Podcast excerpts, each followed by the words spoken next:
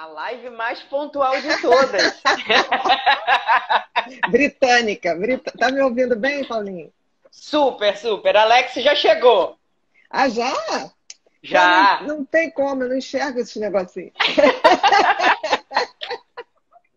eu nunca sei quem tá, quem não tá. Aí fica só fazendo cara assim de charmosa, assim, com esse olhar assim, não, assim sedutora.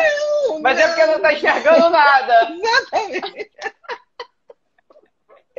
Ai, ai. Olha, eu estou devidamente uniformizada. Eu estou de abóbora.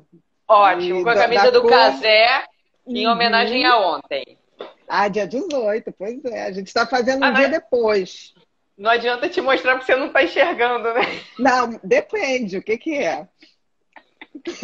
Não, eu tô brincando da camisa, da camisa. A camisa dá perfeitamente para ler. Só essas coisinhas pequenininhas aqui que não dão. Ana, então, eu acho que a gente hoje vai conseguir dar uma abordagem bem interessante para essa temática, né? Porque a gente vai conseguir dar um, um viés, vamos assim dizer, médico, né? Uhum. É, sem ser aquela visão só policial, de investigação, sem ser a questão jurídica para o abusador, para o psicopata, e principalmente, uma das coisas que eu queria que a gente falasse muito, que eu gostei de uma palestra, aquele seminário jurídico que a gente fez juntas, quando você falou, com relação ao tratamento de alguns presidiários, quais que vale a pena investir, quais que não vale, quais que ainda tem, vamos assim dizer, solução. Porque assim, não adianta a gente ficar só se indignando, né, no, uhum. nas lives que a gente tem feito, fica todo mundo indignado, tá? E solução, né? O que, que pode em concreto ser feito? Porque, assim, eu acredito que solução, né? Tanto para psicopatia, pedofilia, solução em si não tem. Não tem uma estratégia, ó, é só fazer isso que o problema está resolvido. Né? Uhum. Né? Então, a gente tem algumas medidas que, utilizadas em conjunto, vamos assim dizer, a gente consegue talvez amenizar o problema, né? É, resgatar alguns, resgatar no sentido de proteção às vítimas, né? Não uhum. no sentido dos, dos agressores, dos criminosos em si. E então, assim, eu pensei da gente falar mais ou menos nesse sentido. Nesse assunto. Tá. É. Primeiro, assim, é, a gente tem que colocar, é, na minha concepção, todo é, abusador sexual, quanto mais, é um psicopata, principalmente de crianças e adolescentes. Por quê? Se a gente pensar bem, é, uma pessoa que faz, por hábito, estabelecer prazer na, em subjugar e trazer sofrimento, humilhação, exercício de poder a uma criança, de fato ela não tem nenhum tipo de consideração, não é só pela criança, é por nada, nem por ninguém.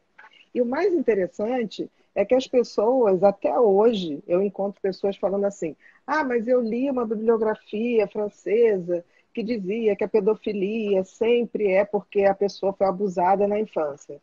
É, discordo totalmente. Eu acho que existem pessoas que realmente sofreram abuso, que é muito mais comum do que a gente imagina, o, o abuso infantil ou de adolescente, mas isso não determina um abusador. Eu, pelo contrário, vejo que a grande maioria das pessoas abusadas não se tornaram abusadores ou abusadoras. Se tornaram pessoas que fizeram disso uma grande batalha, né? um grande desafio para que outras pessoas não fossem vitimadas como elas.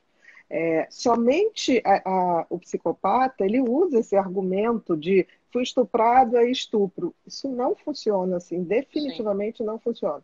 E eu vejo muita gente parar e dar ouvido para isso. E, a, de alguma maneira, ficção, cinema, os seriados é, botam isso como uma justificativa da pedofilia, o que também eu acho que é um desserviço. Existe uma característica é, no, no, pedófilo quanto mais, eu sempre boto quanto mais, porque, por exemplo, existem. É, eu já tive dois ou três pacientes que me procuraram porque achavam que, que eram abusadores. E aí fui fazer toda a história, a história e um tinha uma vez é, tocado na sobrinha enquanto a sobrinha dormia, quando ele tinha 14 e a sobrinha tinha 10. Não houve nada, a sobrinha jamais lembrava daquilo e ele tinha uma culpa horrorosa. Esse cara não é um abusador. Esse cara uhum. tem muito mais um perfil perfeccionista, é, algum traço de toque, de transtorno obsessivo compulsivo, uhum. em que ele fica martelando aquilo como se ele tivesse feito a grande falha do universo. Esse é um cara absolutamente tratável, e na maioria das vezes não precisa nem tratar, porque ele, ele tem a obsessão de pensar naquilo, mas ele não vai ao ato. E ele sofre é. com esse pensamento. Então você separa totalmente. Agora, aquele que tem mesmo, porque assim, um psicopata não vira psicopata aos 20 anos, nem aos 18 anos, não existe isso. É uma criança que desde muito cedo já mostra esse rompimento é, com, com empatia, com respeito pelo outro. Então, são crianças que, muito perversamente, muito cedo, têm curiosidade mórbida com animais. Então, eles machucam. Eu... Fala, querido. Deixa eu aproveitar, desculpa te interromper, mas já para tirar uma dúvida, já que você falou de empatia. Né? Pelo uhum. que eu já estudei, a gente tem a empatia afetiva e a cognitiva. Uhum. Afetiva seria aquela com a qual a gente nasce, e teriam, vamos assim dizer, os psicopatas não, nasce, não nasceriam uhum. com essa empatia. É possível, através de técnicas, não importa o tipo de tratamento, o tipo de técnica, a gente desenvolver a empatia cognitiva, a gente ensinar alguém de alguma forma a ter empatia. Por exemplo, não. seja mostrando fotografias. Ó, uma criança feliz, ela reage assim. Uma criança não. triste é assim. Não, Paulo. Porque olha só, é, essa diferenciação é um pouco falsa. Porque, assim, tá. a, a, empatia, ela é afetiva. Não tem como não ser. A diferença é que você pode ter aquela empatia, você nasceu com ela, e ela não foi devidamente acionada ou culturalmente é, reforçada.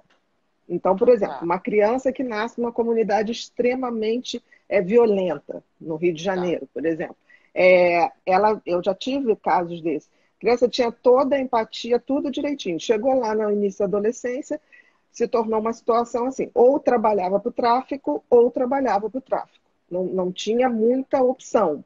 É, esse adolescente, ele sofria horrores. Na frente dos outros, ele fingia, tá, tá, tá, até um dia que ele teve que, para provar a sua fidelidade ao tráfico, iniciar um, um, uma coisa de tortura com uma pessoa. Sim. Ele fez, chegou em casa, vomitou horrores e nunca mais voltou e pediu para a mãe: me leva para fora daqui. A mãe conseguiu mandar ele para o Nordeste, para outra família. Então, assim, provavelmente, se ele fosse um cara um pouco menos empático, de nascimento, biológico, ele iria tocar aquela vida, ele iria culturalmente fazer o que tinha que ser feito e ter essa sensibilidade é, com determinadas pessoas ou com determinados parentes, mas ele aos poucos ia ficando uma pessoa extremamente é, robotizada e automática. Então, assim, empatia de verdade você não separa. Isso que você está falando do cognitivo, a gente faz muito com, com os autistas. Isso a gente faz com os autistas, porque os autistas, eles nascem com uma dificuldade de socialização. Eles não são antissociais, eles têm dificuldade de leitura do social. Então, por exemplo, um autista, ele olha para você e ele às vezes não sabe que você está eh, é, com uma cara de irritada ou está com uma cara de saco cheio, e ele continua falando as coisinhas dele, como ele não faz a leitura do outro. Então, a gente ensina. Isso é muito eficiente no caso do autista, porque ele realmente ele não entende as deixas sociais. Então, ele pede ajuda. Então, é, eu me lembro que eu tive um paciente autista que ele falou assim: é, cachorro é muito simples, né, Bia? Eu falei, por quê? Porque se ele balança o rabo, ele gosta de mim, se ele não balança, ele não gosta. e aí, quando eu fui explicar, quando ele, ele queria dar um beijo numa menina na, na, escola, e quando eu fui explicar como é que era, eu falei, olha, tem que ver se ela mexer no cabelo, se ela fizer isso, se ela fizer aquilo. Ele, é muito complicado, é muito complicado. Ela não balançou o rabo ou deixou de balançar. Por isso é que as crianças, adolescentes e adultos autistas têm muita facilidade é, da gente ter um animalzinho que consegue que consegue ali interagir com ele. Crianças que Sim. se auto-machucam, né? O cachorro se impõe ali. Então, porque para eles é, é, uma coisa muito simples, não precisa nada. Por que, que eles gostam é, de, de, locomotivas, aqueles trens que dão a volta sempre? porque é, é, muito simples, ponto de saída, ponto de chegada. Então fica muito fácil para eles. Mas Sim. esse método para psicopatas, não. Porque não o psicopata já sabe. Quando você vai mostrar uma, uma, uma questão que diz assim, isso aqui é uma pessoa feliz, isso aqui é uma pessoa que está com aversão. Ele sabe. O psicopata, Paula, ele é 100% cognitivo, ele é 100% razão. E dependendo da gravidade, ele é zero é, sentimento, zero emoção. Por exemplo, o serial killer é, é onde a gente tem maior, maior, é, maior distorção disso, ele é 100% razão. Isso é tão verdade que, por exemplo, em relação aos abusadores sexuais de criança e de, e de adolescente, eles planejam aquilo com muita, com muita maestria. É muito premeditado. Ele entra na rede social, ele se faz por outra pessoa, ele vê o que, que a criança gosta. Ele sabe disso tudo. Ele não e, tem e é nenhuma muito, dificuldade É muito cognitiva.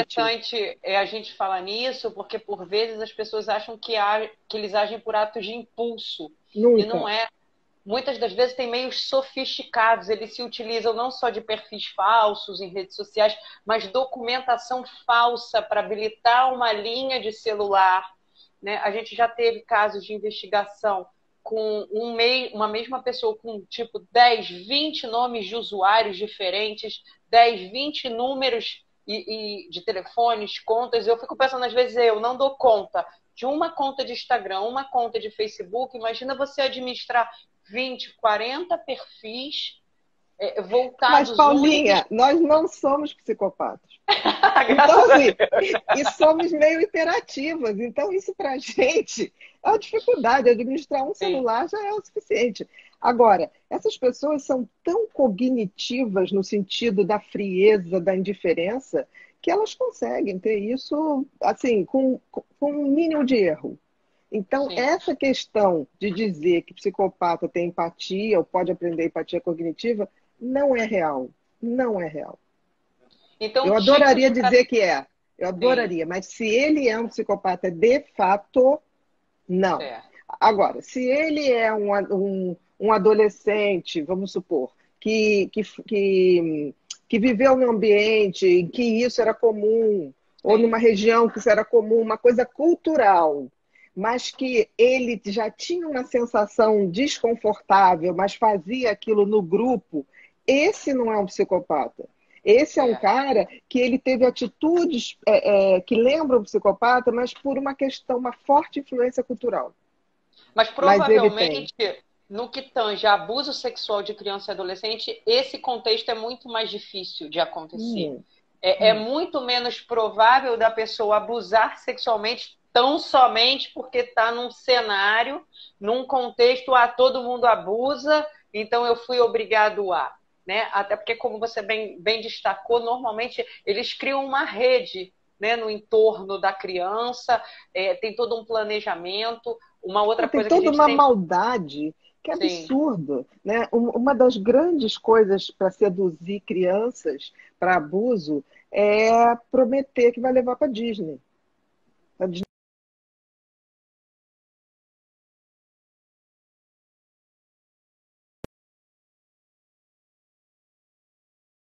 Frequentar eu, um parque. Eu vou... Eles. Oi. Eu vou aproveitar para te fazer uma outra pergunta. Um dia desse, você e Alexis fizeram alguns vídeos né, sobre vício uhum. em pornografia. E eu achei uhum. extremamente interessante e pertinente também, porque a, a parte de investigação que diz respeito à Polícia Federal, normalmente os, as investigações se iniciam por conta do compartilhamento né, desses arquivos de estupro, etc. Então, o que, que acontece? A gente vê que eles são, muitos deles já se auto-intitularam assim, colecionadores de material. Uhum. Eu já tive preso que falou para mim: olha só, doutor, eu tenho. A minha compulsão é por baixar, baixar, baixar, baixar. Ele falou assim: se eu for sentar para assistir tudo que eu já baixei de pornografia infantil, mesmo que eu parasse de trabalhar, não vou dar vazão, não vou dar conta. Né, de... Então, assim, até que ponto, porque muitos deles nessa desculpa de ah, eu fui. Porque assim, como é um ato é, monstruoso e que, uhum. assim, eu acho que desafia qualquer tipo de justificativa, né? Eles, as desculpas são normalmente as mesmas, do tipo, fui abusado sexualmente na infância, etc., que é alguma coisa que alguém não tem nem como comprovar. E uma das vezes eu até falei para um, um dos presos, eu falei assim, então você que foi abusado sexualmente na infância, com muito mais razão, por saber do que se trata, não poderia cometer o mesmo ato contra uma outra pessoa. Enfim, mas assim, o que a gente percebe é que eles têm, não sei se realmente esse vício comprovado, vou falar vício numa Sim. expressão meio leiga, né? Mas a gente vê que sempre tem verdadeiros acervos, verdadeiras coleções que, inclusive, eles catalogam de acordo com as, os interesses sexuais, as práticas sexuais, pela faixa etária das crianças, se menino, se menina. Então, tá. A minha pergunta é porque muitos deles, para tentarem amenizar a situação, falam que assim, ah, é preferível eu estar só vendo, eu estar só acessando, do que de fato colocar a mão numa criança. Então, assim, a, a pergunta é: o, o, acesso à pornografia infantil acaba estimulando, e eu acho que acaba fazendo com que a coisa só aumente, né? E acaba tendo uma tendência para a prática do ato em si, né? Olha, eu, eu acho que a gente, a gente até fala assim na gíria, né? Quem treina joga, né? Quem treina joga. Olha, eu não sei nem se joga, acho que já jogou. Porque para chegar a uma Sim. sofisticação dessa, né, de, de, categorias, de aí você vai dizer assim, ah, mas ele pode ser um colecionador? Olha, se você for ver o, o, o serial killer, ele é a coisa mais ritualizada que existe. Um serial killer, ele repete, ele faz tudo muito planejado, ele tem o um ritual de matar, ele tem o um ritual de ocultar, ele tem tudo. E ele se repete. Então, assim, é, eu acho que um cara desse, ele já, já teve acesso, né? não foi essa coisa de não jogar, e ele está se sofisticando para uma coisa que pode se tornar, aí sim, um serial killer. Eu acho que ele não tem nada de inocente, acho que essa coisa, essa facilidade, porque se ele tivesse tido culpa em algum momento, ele tinha parado. Sim. E se a coisa só foi crescendo, não parou. E se ele divulgou esse material, então a coisa ele já está querendo cúmplices. então, Entendi. ele está querendo pessoas que deem a ele uma categoria do tipo assim: ah, eu posso fazer porque o fulano também faz. Ah, eu posso Sim. fazer porque fulano. Quer dizer, cria-se um grupo um que, reforço, né? Um reforço. Então, assim, eu não acredito nisso. Realmente não acredito. Porque hum, quem sabe, as pessoas sabem que produzir esse material já foi feito à custa de muito sofrimento.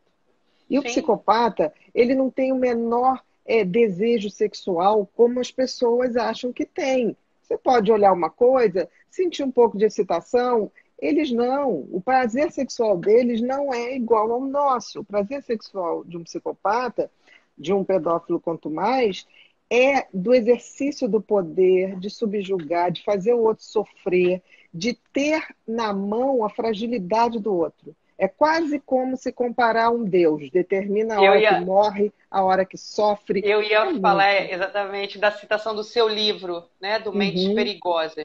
Assim, o livro é super interessante do início ao fim. Eu pensei que ele ia servir, vamos assim dizer, tão somente para o trabalho, mas eu acho que é um livro para a vida, porque uhum. ensina as pessoas a se defenderem no dia a dia, né? Porque a gente pode estar rodeado de alguma forma por um psicopata e não se dar conta. Uhum. E quando você fala é, isso, salvo engano, de um deles, que ele falou: quando a, quando a vítima implora para mim para não morrer, naquele minuto eu tenho aquele gozo, aquela explosão de prazer, naquele minuto eu sou Deus. Sim, porque determina tenho... o momento exato que ele vai tirar a vida ou não. Ted Bundy, que sim, foi durante sim. anos e anos o maior é, serial killer do mundo, né? É, Ted Bundy. É um caso muito, muito interessante. Eu Até assisti o documentário. Depois... É, o documentário. Isso, isso. E, e a Glória fez Extremamente uma série... sedutor, né? Totalmente, mas todos, todo psicopata é um sedutor. Se você for ver a pedofilia, o abusador sexual Sim. ele é absolutamente sedutor. É isso que eu estou te falando. Então, assim, tenho muitas reservas dessa questão, dessas escolas que justificam o abusador por conta dele ter sido abusado. Dá para fazer uma diferença bem grande, porque aquele que foi abusado é, de maneira é, forçada e, e, e perversa, esse tem pavor. E esse vai fazer com certeza um trabalho contrário àquilo. E aquele que foi abusado sem saber, ou, ou sem, quando ele se dá conta na adolescência, é, ele fica muito mal. Então há um grande sofrimento. Por trás de todo abusador tem uma vítima sangrando por dentro. Sangrando, sempre. E é muito interessante porque eles se utilizam realmente, tanto a sedução né, quanto a confiança são as armas. Porque, assim, é, e eu acho que essa a visão equivocada das pessoas que faz com que elas se tornem ainda mais vulneráveis, né? Porque ficam achando por vezes assim, a criança não é tirada da guarda do pai ou da mão da mãe sob a mira de uma arma, mas vem uhum. essa sedução que visa a confiança. Um, uma outra situação que eu também achei extraordinária, o maníaco do parque, né? Quando uhum. perguntam como é que um homem com uma aparência tão feia, uhum. né, teoricamente não é tão estudado. Sem nenhum atrativo, né? Sem nenhum atrativo é, físico ou é intelectual. É, como é que ele conseguia fazer com que mulheres que ele nem conhecia subissem na garupa dele para irem, sabe-se lá para onde? Para onde? É, e aí, quando ele fala assim, era muito simples. Eu simplesmente falava o que elas queriam ouvir. Né? Mas é então, assim. Né? É literalmente então, assim, assim. É, então assim, então com relação à criança, fica ainda mais fácil, que aí eu volto naquele ponto que você falou. É simples, é só falar o que a criança quer ouvir, o que a criança quer ir para Disney, a criança Exatamente. quer uma bola, quer um videogame, quer um sorvete, quer um Exatamente. Sim. Então, assim, Exatamente. assim, se torna ainda mais fácil. Deixa eu te fazer uma outra pergunta. Com medicação, Ana, a gente consegue alterar o desejo, o interesse sexual de uma pessoa? Por Olha, exemplo, entendi assim, a sua pergunta. A, a, a, é, aliado a isso, tipo, seria meio que um redirecionar o interesse sexual. E além disso, medicamentos, por exemplo, para ansiedade, para depressão, podem ser usados para controlar não a ansiedade e a depressão propriamente dito, mas a impulsividade sexual? Olha, é, no caso de um abusador, não. Não. Existem alguns trabalhos é, que aí você tem que identificar se for o caso de ser um abusador, mais na questão cultural, não na questão essencial, quer dizer, ele tem lá uma empatia que foi é, sequestrada, digamos assim, por, por valores, por, pelo meio cultural que ele viveu. Você tem algumas coisas que, se ainda mais se vier junto com o impulso de, de, de outras coisas também, de furto, coisas assim, existem trabalhos que falam em doses bastante altas da gabapentina, mais alta mesmo. A gente usa gabapentina numa faixa de 300 miligramas para dor para dor uhum. neurológica. Isso seria entre 800 a 1.200, quer dizer, é uma dose muito grande, que parece que diminui essa impulsividade. Mas é uma coisa assim, não, a gente não pode dizer que é um recurso que a gente tem, até porque é, esse impulso não é necessariamente um impulso sexual, é mais um impulso de dominar, subjugar e fazer o outro sofrer. Porque não é tanto o impulso sexual, entendeu? É muito Sim. mais essa coisa do exercício de poder, de perversidade. É eu... interessante que no, no Dom Pedro II é, estabeleceu, nosso, nosso imperador, estabeleceu no Brasil para crimes de, de abusadores, tanto de crianças, adolescentes e para mulheres, na época, ele fazia castração química. Sim, literal. porque muito muito as pessoas falam sobre isso sem ao certo saberem uhum. o que é. Né? Exatamente. E... e... hoje você tem na Coreia, por exemplo, você tem castração química, tá? Para esse tipo de, de questão. O que, que acontece na castração química? Você diminui é, o desejo Uhum. Mas a gente não sabe, porque você às vezes pode diminuir o desejo, mas a maldade ou a perversidade pode continuar como pensamento. Sim. Você talvez impeça o ato sexual em si, mas não o, a perversidade do pensamento. Então, assim, a minha pergunta originária, que era com relação ao desejo, Então, assim, ele pode não querer praticar o ato sexual, mas ele Sim. vai continuar desejando criança. Sim. Porque aí que tá, o desejo não é o sexo em si. Aquele Chico Picadinho, se lembra o caso do Chico Sim. Picadinho? O Chico Picadinho, ele, ele saiu do, do. Ele matou uma, uma prostituta na época em São Paulo, esquartejou todo, e aí ele foi preso. Ele já passou na, na, na coisa muito bem, ele pintava, ele é um ótimo pintor até hoje. É, e aí soltaram, porque ele bom comportamento, tá, tá, tá soltou. Uhum. Ele saiu, a primeira coisa que ele fez foi fazer tudo de novo. E a coisa mais interessante, porque ele não tinha o menor desejo sexual pela mulher. Ele tinha a fixação na estrutura anatômica. Então, quando ele dissecava, ele estava, na realidade, isso era o prazer dele. Agora, você imagina o prazer você é, dissecar uma pessoa, você esquartejar uma pessoa. Então, é muito difícil porque o prazer dessas pessoas não é o prazer que a gente imagina. Sim. Então você vê, o, não é o prazer sexual, você vê que muitas crianças chegam até a ser mortas.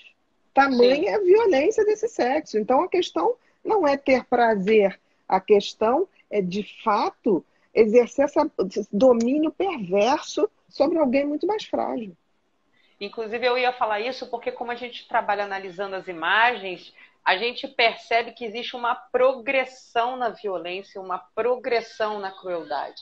Exatamente. Quase assim, parece que aquilo dali não dá mais onda, mais barato, né? Ah, eu estuprava uma criança, mas agora já não é mais suficiente para me dar prazer. Não. Aí ele começa a estuprar com atos de tortura, amarrando, espancando, ouvindo os gritos da criança. Isso e aí mesmo. você vê que a coisa vai progredindo. Aí você vê assim, não suficiente todo esse cenário, que é pior do que o, pior dos filmes de terror, de terror. aí ele filma.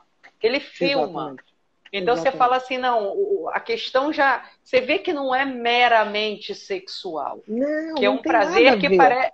E parece que esse prazer nunca é saciado, né? Porque ele está sempre em busca de algo mais cruel. Exatamente, porque o que está em jogo ali é o poder. E, e, quanto mais cruel eu sou sobre uma pessoa, eu estou exercendo um poder absolutamente maligno, mas é o poder sobre o outro. Quer dizer, eu tenho o poder de fazer o que quiser, transformar aquele corpo em que quiser, ao meu bel prazer. Então, Sim. é uma coisa muito além. É muito além. É muito complicado, né? Porque, assim, uma coisa que eu vejo com uma certa tristeza é que muitas pessoas não gostam de falar sobre pedofilia, dizem assim, ah, isso Sim. não aguento ver, ah, eu não aguento não sei o quê. Gente, não é questão de aguentar ou não. É, deixar isso acontecer e não fazer nada, a gente está deixando de ser ser humano. A gente veio para cá para exercer uma humanidade que requer da gente valores éticos, atitudes de acordo com esses valores e sabedoria para fazer isso, né? Quem não fizer isso, não é porque você é a sua profissão ou a minha, quem não fizer isso não está cumprindo com a sua mínima é, obrigação de ser ser humano. Nós não Sim. podemos nos calar, porque enquanto e... tiver uma criança sofrendo isso, a gente está fracassando como espécie. A gente pode não estar tá fracassando como indivíduo de não ver, mas e o silêncio, eu sempre falo isso, tem algumas coisas que têm que ser repetidas, né, Ana? Assim, eu sempre falo isso, o silêncio ele só protege o abusador.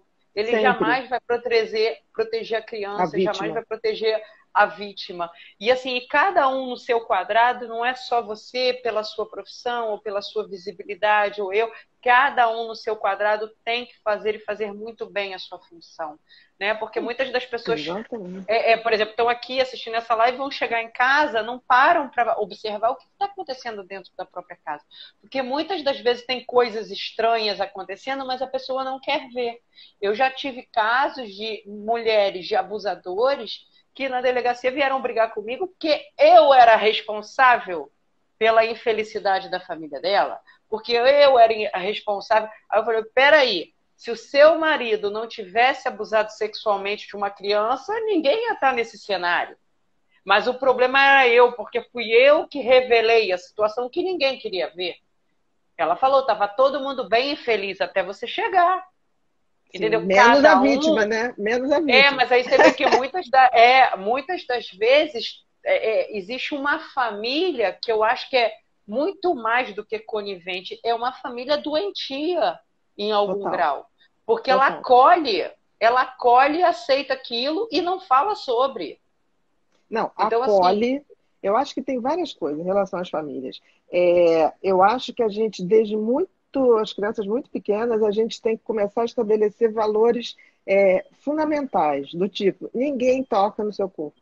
Ninguém. Sim a não ser mamãe e papai. Ok. Mas se mamãe e papai um dia tocar de uma forma diferente, que te incomode, te machuque, fale também.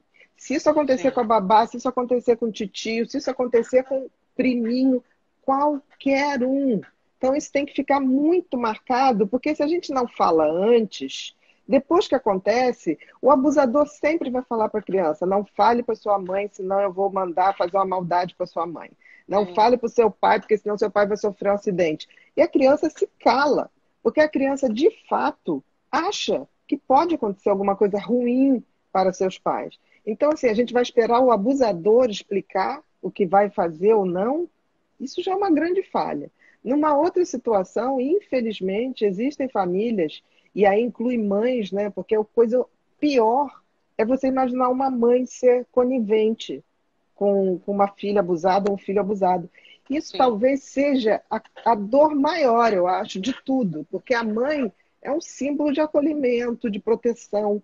Uma mãe que é cúmplice de um, de um namorado em abusar o filho ou a filha, eu nem sei, não pode ser considerado mãe.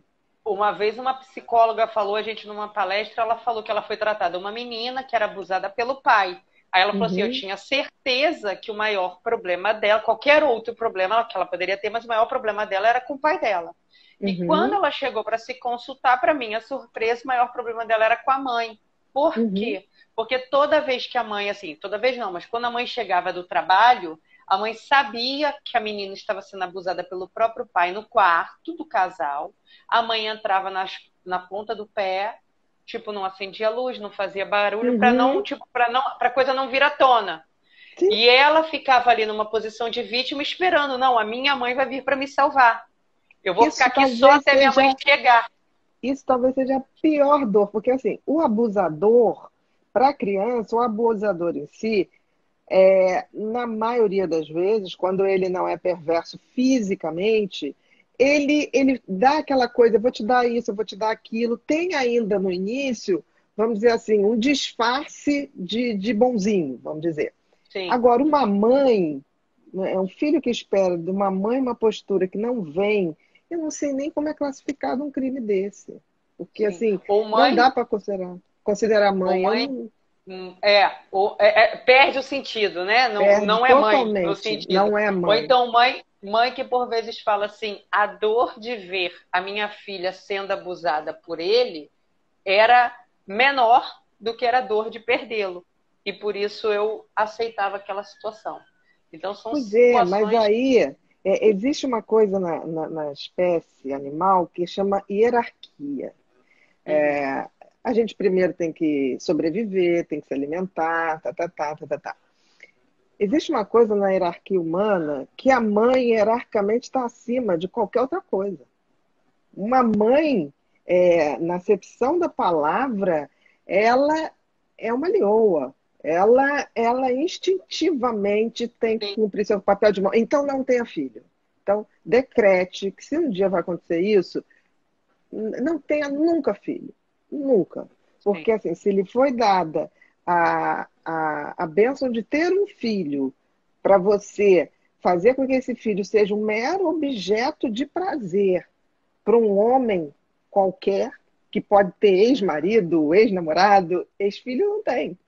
Então, existe uma hierarquia biológica que não pode ser descumprida. Eu aí, eu não estou dizendo o abusador é, é, é absolutamente um criminoso, mas a omissão de uma mãe, eu diria que é a pior coisa que, um, que uma vítima pode lidar pro resto da vida. É pior do que lidar com o abusador. Sim, concordo. E, e outra coisa que, que eu ia até perguntar, assim, como uma vítima dessas, né, que teve todos os laços de confiança é, mais básicos, né, porque a gente começa a entender e sentir o que é confiança justamente nesses primeiros vínculos afetivos que a gente uhum. tem. E aí, talvez com essa figura, tanto do pai quanto da mãe, que foram rompidos, como deve ser difícil ao longo da vida é, ressignificar ou, ou, até mesmo aprender né, o que, que é confiança. Eu acho, confiar. eu acho que o grande problema de uma, uma vítima, uma criança, um adolescente vítima de abuso, é confiar afetivamente em alguém. É muito difícil. É muito difícil. E agora, vou até te aproveitar esse período de quarentena, confinamento, etc. Eu constatei, né, que houve uma pior, um agravamento em relação à violência. Né? Não estou nem falando só em relação aos números, que a gente sabe assim que houve um aumento significativo da violência doméstica, mesmo a gente sabendo que trabalha com subnotificação. Então, o aumento já foi assustador, sabendo que ele ainda não retrata a realidade, é, é ainda mais preocupante. Mas, assim, algumas das imagens que chegaram até a gente, por exemplo, arquivos expostos em Instagram, etc., eu percebi um, um agravamento né, da, do grau de violência, de perversão, de maldade. Então, de alguma forma, o confinamento, toda essa situação agrava, Ana, as pessoas Muito. que já têm uma predisposição para o mal, seja ele Muito. psicopata ou não.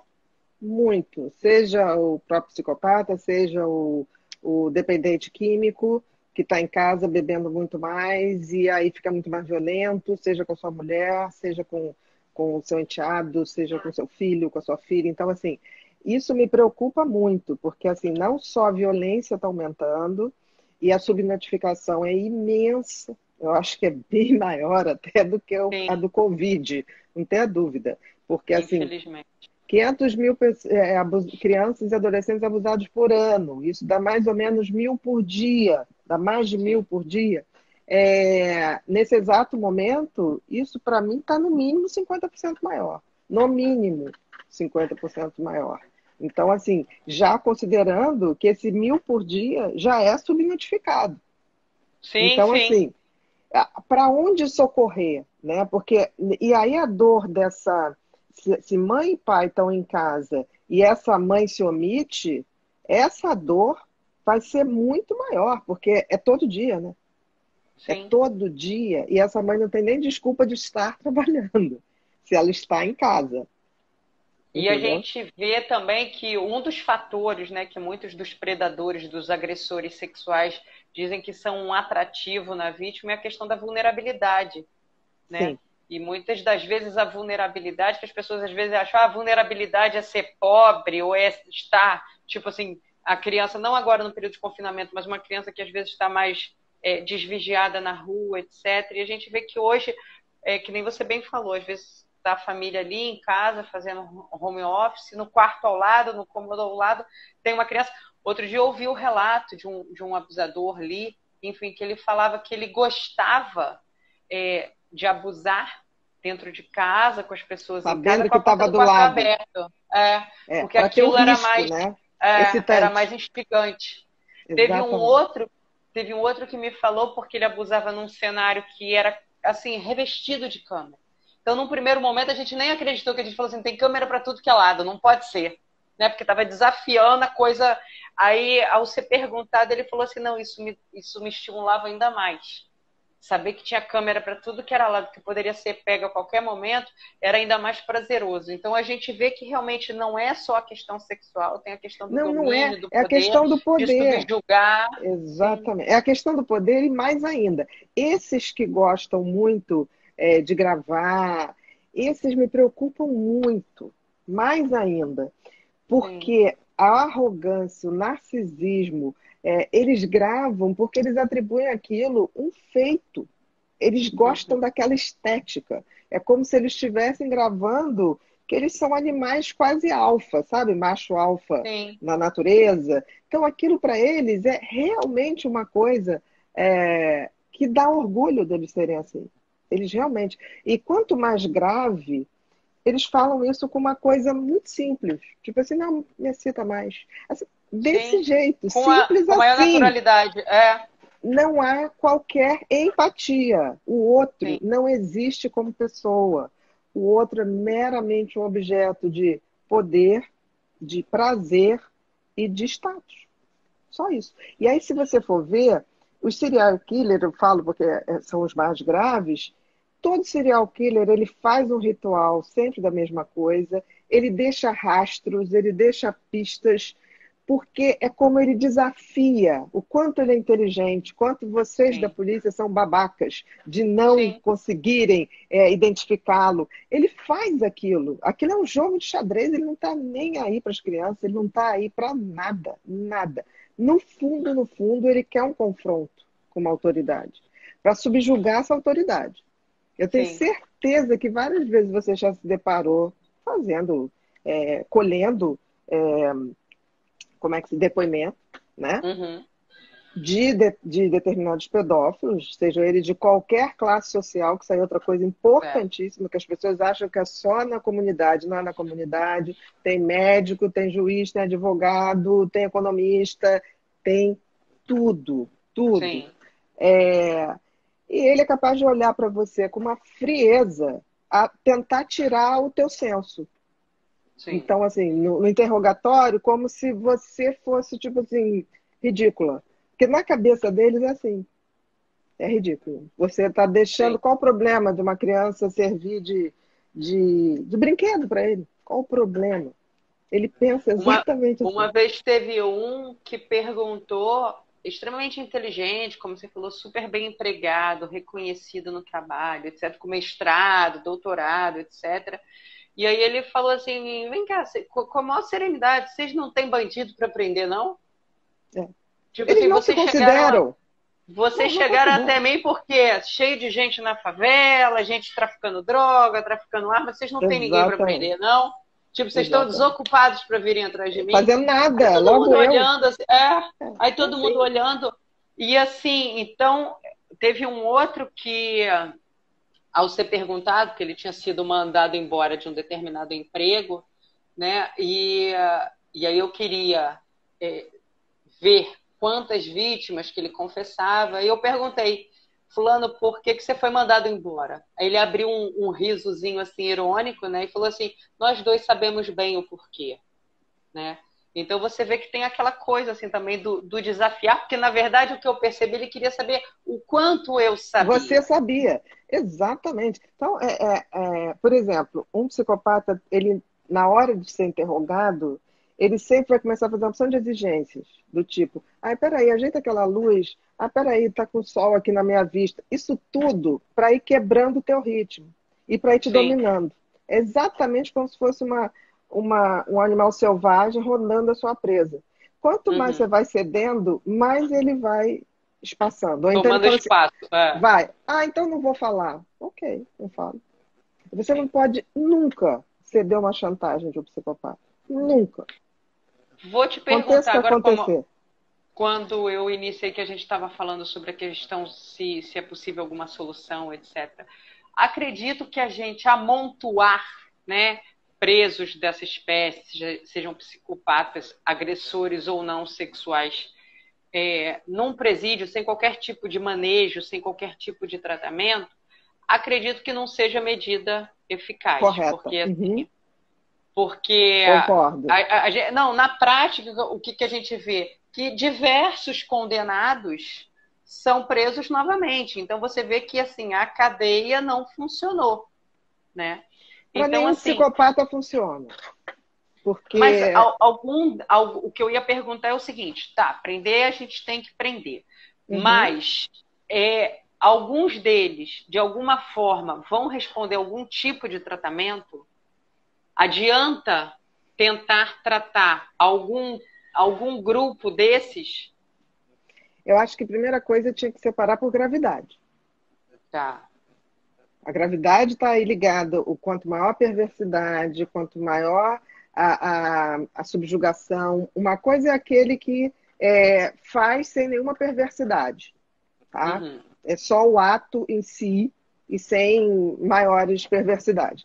Esse pode ser que esse tratamento que a gente tem altas doses de gabapentina, alguma coisa que reduza a questão da, da, da impulsividade sexual, pode ser que dê alguns resultados, tá? Agora, se ele for de médio é, para grave, muito difícil, muito difícil. É, há muito tempo atrás se fazia até, é, na Espanha chegava a fazer lobotomia, que é Sim. você cortar a conexão. O que que eu cheguei a ver um paciente que fez, que foi feito lobotomia, porque era um, um rapaz jovem, hoje não é tão jovem assim, mas era um rapaz jovem que tinha estuprado literalmente a irmã mais nova, né? Uhum. É, a babá da irmã e tentou matar a avó, porque a avó foi tentar defender. Então, era, era realmente um, um menino de índole muito, muito ruim. E isso tudo com 16 anos ele já tinha essa carreira. Uhum. Essa carreira bem. E, e um cara muito. Ele, ele uma vez invadiu o trabalho da mãe, ele pegou um carro e invadiu, jogou o carro dentro, porque a mãe não queria dar dinheiro para ele. E era, ele frequentava prostíbulos e chegou um ponto que os próprios donos do prostíbulo não queriam mais ele lá, porque ele maltratava tanto as meninas de programa que as meninas não, não queriam mais atender. Sim. E aí a mãe e o pai, numa atitude muito corajosa, eu achei, é, é, levaram ele para fazer a lobotomia.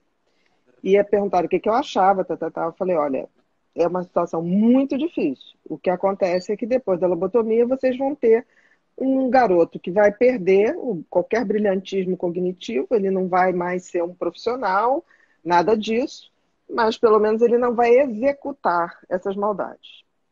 Ok? Os pais foram, um ano depois, retornaram e levaram ele para eu ver. E era muito interessante, porque ele se tornou um garoto é, educado, é, pensava barbaridades, mas ele não tinha mais a menor conexão para executar, porque o lobo frontal é da execução, é onde eu executo, é o que eu faço, né? É o meu pragmatismo. Ele tinha todas aquelas maldades na cabeça, mas não conseguia fazer mais nada. Interessante. Então a vontade aí, das maldades continuava. Continuava, mas ele não tinha lobo Entendi. frontal para executá-las. E aí foi tão interessante porque é, a sensação que dava é que ele agora era um menino com déficit de, mental, no sentido de inteligência. Uhum. Ele não tinha essa conexão. Aquilo que ele fazia coisas horrorosas, planejava, ele agora não faria mais, de jeito nenhum. E aí eu conversava com ele, ele olhava para mim e falava assim: Você sempre soube, né, que eu fazia essas coisas. Eu falei: é, mas você negava. Ele, claro, eu mentia, né? Eu falei, por que, que você não mente agora? Ele falou, porque eu não consigo. Porque ele ah, perdeu o filtro do lobo sim. frontal. Então ele sim. falava as verdades. ele falou: se lembra uma vez que você falou, tem certeza que foi isso? E eu falei, claro. E que eu fiz muito uma ênfase para você ficar com medo de mim e você não ficou. Eu falei, lembra ele. Porra, como é que você tinha paciência comigo? Eu falei, não era paciência, eu só estava vendo até onde você ia. Ele falou, mas eu Sim. seria capaz de ir muito além. E eu falei, agora, por que você não faz tudo isso? Ele, eu penso, mas eu não, não tenho vontade de fazer, não executo. Ficou quase como se fosse um ser humano desconectado. E aí eu fiz ah. a pergunta para os pais que não poderia deixar de fazer. E aí, dói ver ele assim, né? Porque ele se tornou. Valeu um a pena, não valeu. Pueril, sim. né? É, pueril. Aí ele falou, doutora, agora a gente olha para ele e a gente fala assim: não, a gente teve um, um, uma criança especial. Então, a gente leva com ele, ele vai fazer compra com a gente, ele não consegue mentir, ele fala as verdades, mas ele faz aquilo que a gente pede para ele fazer, porque ele não tem iniciativa de fazer nada.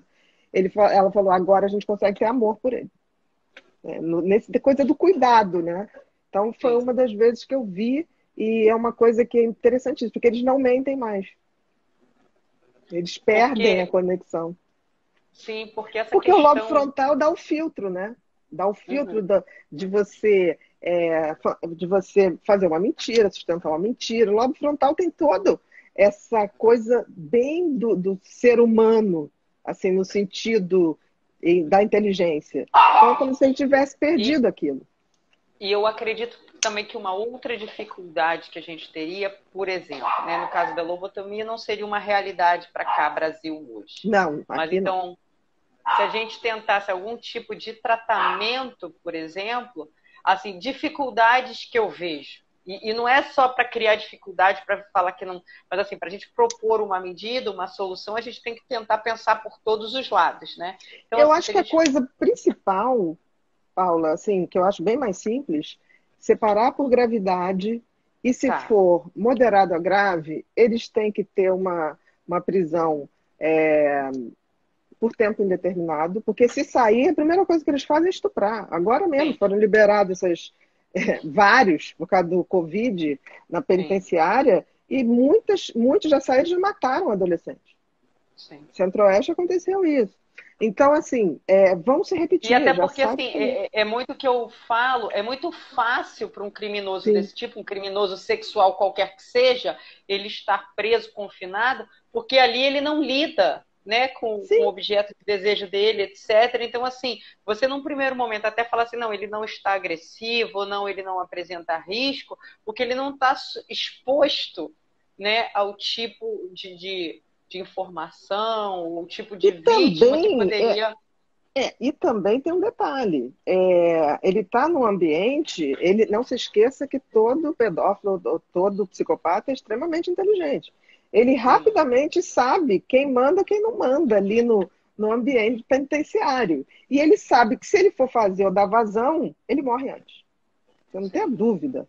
Não ele tem a dúvida. Se adequando ali. Sempre. Por isso que todo psicopata na, tem bom comportamento. Ele rapidamente ele faz a leitura do ambiente, ele sabe exatamente como ele tem que se comportar e ele assim o faz para quando for liberado fazer o que ele gosta de fazer.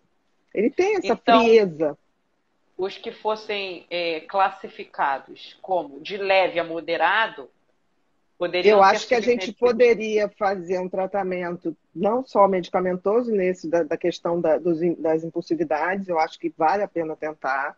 Se houver algum nível de empatia, né? É, e acho que a gente também teria que tentar a questão da, da castração química, que hoje é feita Sim. na Coreia. Mas, por exemplo, isso seria, de alguma forma, também tratamento a longo prazo. Sim. Então, esses dois, então, assim, com certeza. Com porque certeza, o problema é como a gente conseguiria, que é, é, eu estou trazendo isso justamente uhum. para a gente esclarecer, porque muitas das pessoas, quase sempre quando a gente faz live sobre isso, primeira coisa, todo mundo, castração química, castração química, castração química. Então é bom para as pessoas entenderem que a castração química ela é um tratamento, vamos assim dizer, Com ela certeza. não é uma cura, não é um não. ato isolado, fez hoje, tomou não. uma dose absurda, amanhã está sob controle. Porque e tem que é ter o, o controle Exatamente. o controle sanguíneo. Na mesma maneira que as pessoas tomam hormônios para poder manter uma, uma questão física, que tem que Sim. ser controlado, essas pessoas também têm que sofrer controle. Porque a gente percebe que, assim, num primeiro momento, muito provavelmente, todo e qualquer condenado se submeteria a qualquer um desses tratamentos para ter uma redução de pena, por exemplo. Né? Então, vamos dizer que ele é, ah, quem optar pelo tratamento hormonal, pelo tratamento químico, de alguma forma vai ganhar uma progressão de regime, uma redução na pena. Então, logo ele estivesse na rua, a gente sabe que esse controle é muito difícil na Exatamente. prática. Né? Exatamente. Então, assim, vai a primeira vez, na segunda, na... enfim.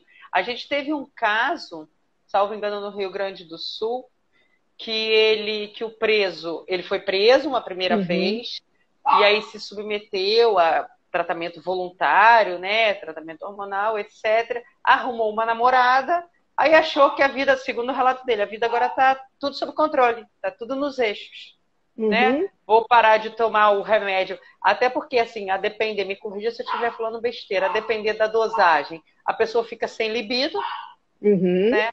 Então, assim, não tem libido para criança, mas também não tem para adulto. Uhum. Então ele arrumou uma namorada, queria ter uma vida sexual normal, vamos assim dizer. Ele falou assim: ah, fui parando por conta própria de tomar medicação para poder ter um relacionamento afetivo lá com a minha namorada. Então logo parou, voltou o desejo por mulher e igualmente o desejo por criança, foi preso de é, novo. Voltou o desejo, não é nem o desejo sexual, voltou o desejo de exercer esse poder. Sim. Porque não é sexo. O problema não é sexo. Sim, sim. Não, mas que eu digo assim, a dificuldade. Entendi então, que você então, falou.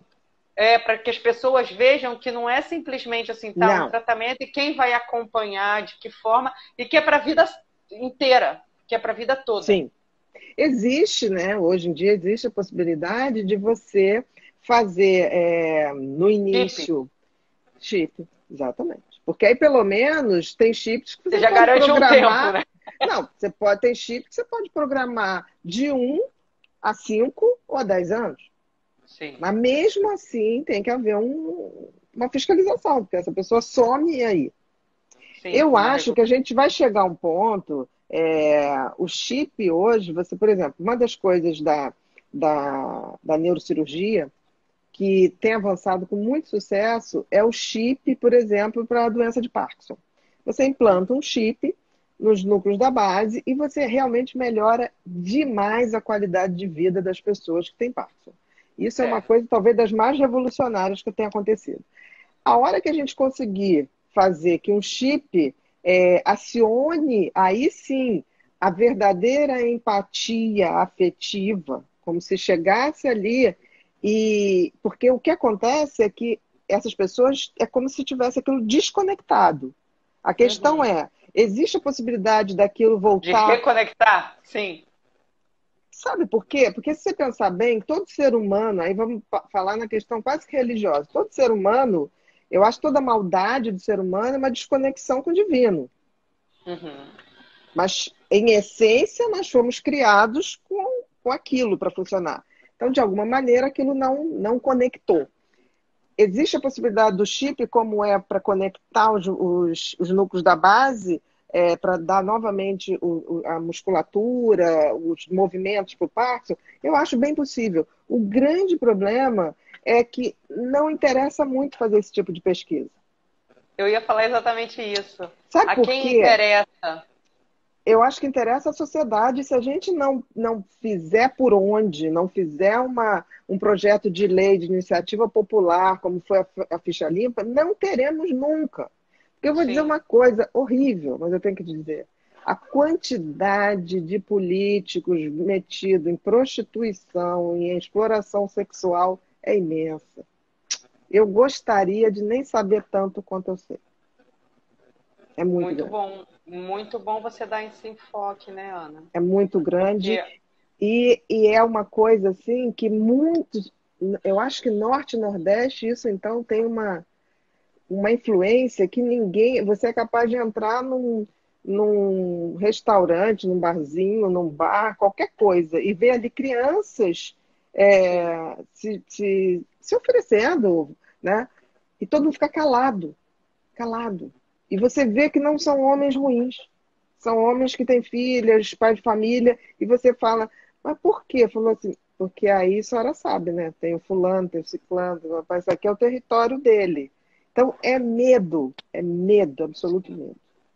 Porque, infelizmente. E quando eu, e quando eu ouço. Isso é uma isso, coisa, claro. por exemplo, como é que um político que tem envolvimento com crimes sexuais, com abuso sexual é, de crianças, pode se candidatar. Isso, isso é surreal. É surreal. E a gente não, não esse é... tipo, Sim, esse tipo de, de constatação, esse tipo até de anotação criminal, vamos assim dizer, de alguma forma tinha que aparecer, tanto em relação a político, como, por exemplo, às Qualquer vezes um vai ser, vai ser professor um numa escola infantil. Com certeza. Com certeza. Já com um registro anterior né? Ou vai ser um médico, porque assim, muito se diz que, que os agressores eles acabam escolhendo essas profissões justamente para facilitar o acesso. Né, Ana? médico, então, assim, por exemplo, eu sou médica, mas eu não tenho o menor constrangimento de falar. Existem Sim. muitos, muitos médicos envolvidos. Mas muitos, não é pouco. Falta, falta um minutinho para essa live que eu achei sensacional, que eu sei que vai depois assim, a gente vai ficar bombardeada de perguntas interessantes, né? E eu acho que então a gente podia concluir aqui justamente com isso, com uma sugestão é, para todo mundo que ouviu, no sentido de não adianta a gente só ficar reclamando, então a gente tem que falar sobre o assunto de forma corajosa, enfrentando o que realmente acontece. E também, quem sabe, não sai daqui um projeto de lei, né, Ana, no sentido de, de a gente conseguir... Popular